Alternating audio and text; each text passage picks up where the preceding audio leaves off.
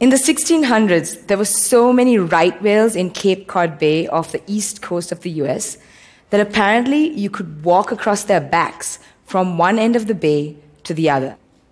Today, they number in their hundreds, and they're endangered. Like them, many species of whales saw their numbers drastically reduced by 200 years of whaling, where they were hunted and killed for their whale meat, our oil, and whalebone. We only have whales in our waters today because of the Save the Whale movement of the 70s. It was instrumental in stopping commercial whaling and was built on the idea that if we couldn't save whales, what could we save? It was ultimately a test of our political ability to halt environmental destruction. So in the early 80s, there was a ban on commercial whaling that came into force as a result of this campaign. Whales in our waters are still low in numbers, however, because they do face a range of other human-induced threats. Unfortunately, many people still think that whale conservationists like myself do what we do only because these creatures are charismatic and beautiful. This is actually a disservice, because whales are ecosystem engineers. They help maintain the stability and health of the oceans and even provide services to human society. So let's talk about why saving whales is critical to the resiliency of the oceans. It boils down to two main things: whale poop and rotting carcasses. As whales dive to the depth to feed and come up to the surface to breathe, they actually release these enormous fecal plumes.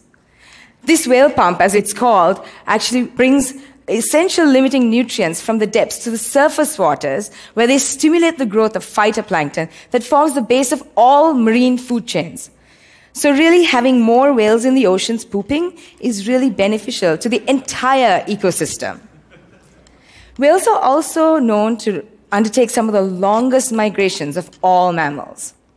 Gray whales of America migrate 16,000 kilometers between productive feeding areas and less productive calving or birthing areas and back every year. As they do so, they transport fertilizer in the form of their feces from places that have it to places that need it. So clearly, whales are really important in nutrient cycling, both horizontally and vertically through the oceans. But what's really cool is that they're also really important after their death. Whale carcasses are some of the largest form of detritus to fall from the ocean's surface, and they're called whale fall. As these carcasses sink, they provide a feast to some 400-odd species, including the eel-shaped, slime-producing hagfish.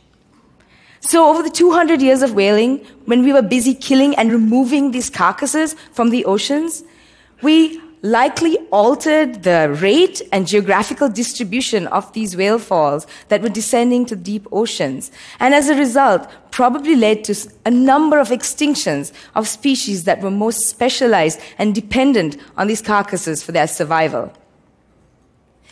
Whale carcasses are also known to transport about 190,000 tons of carbon, which is the equivalent of that produced by 80,000 cars per year from the atmosphere to the deep oceans.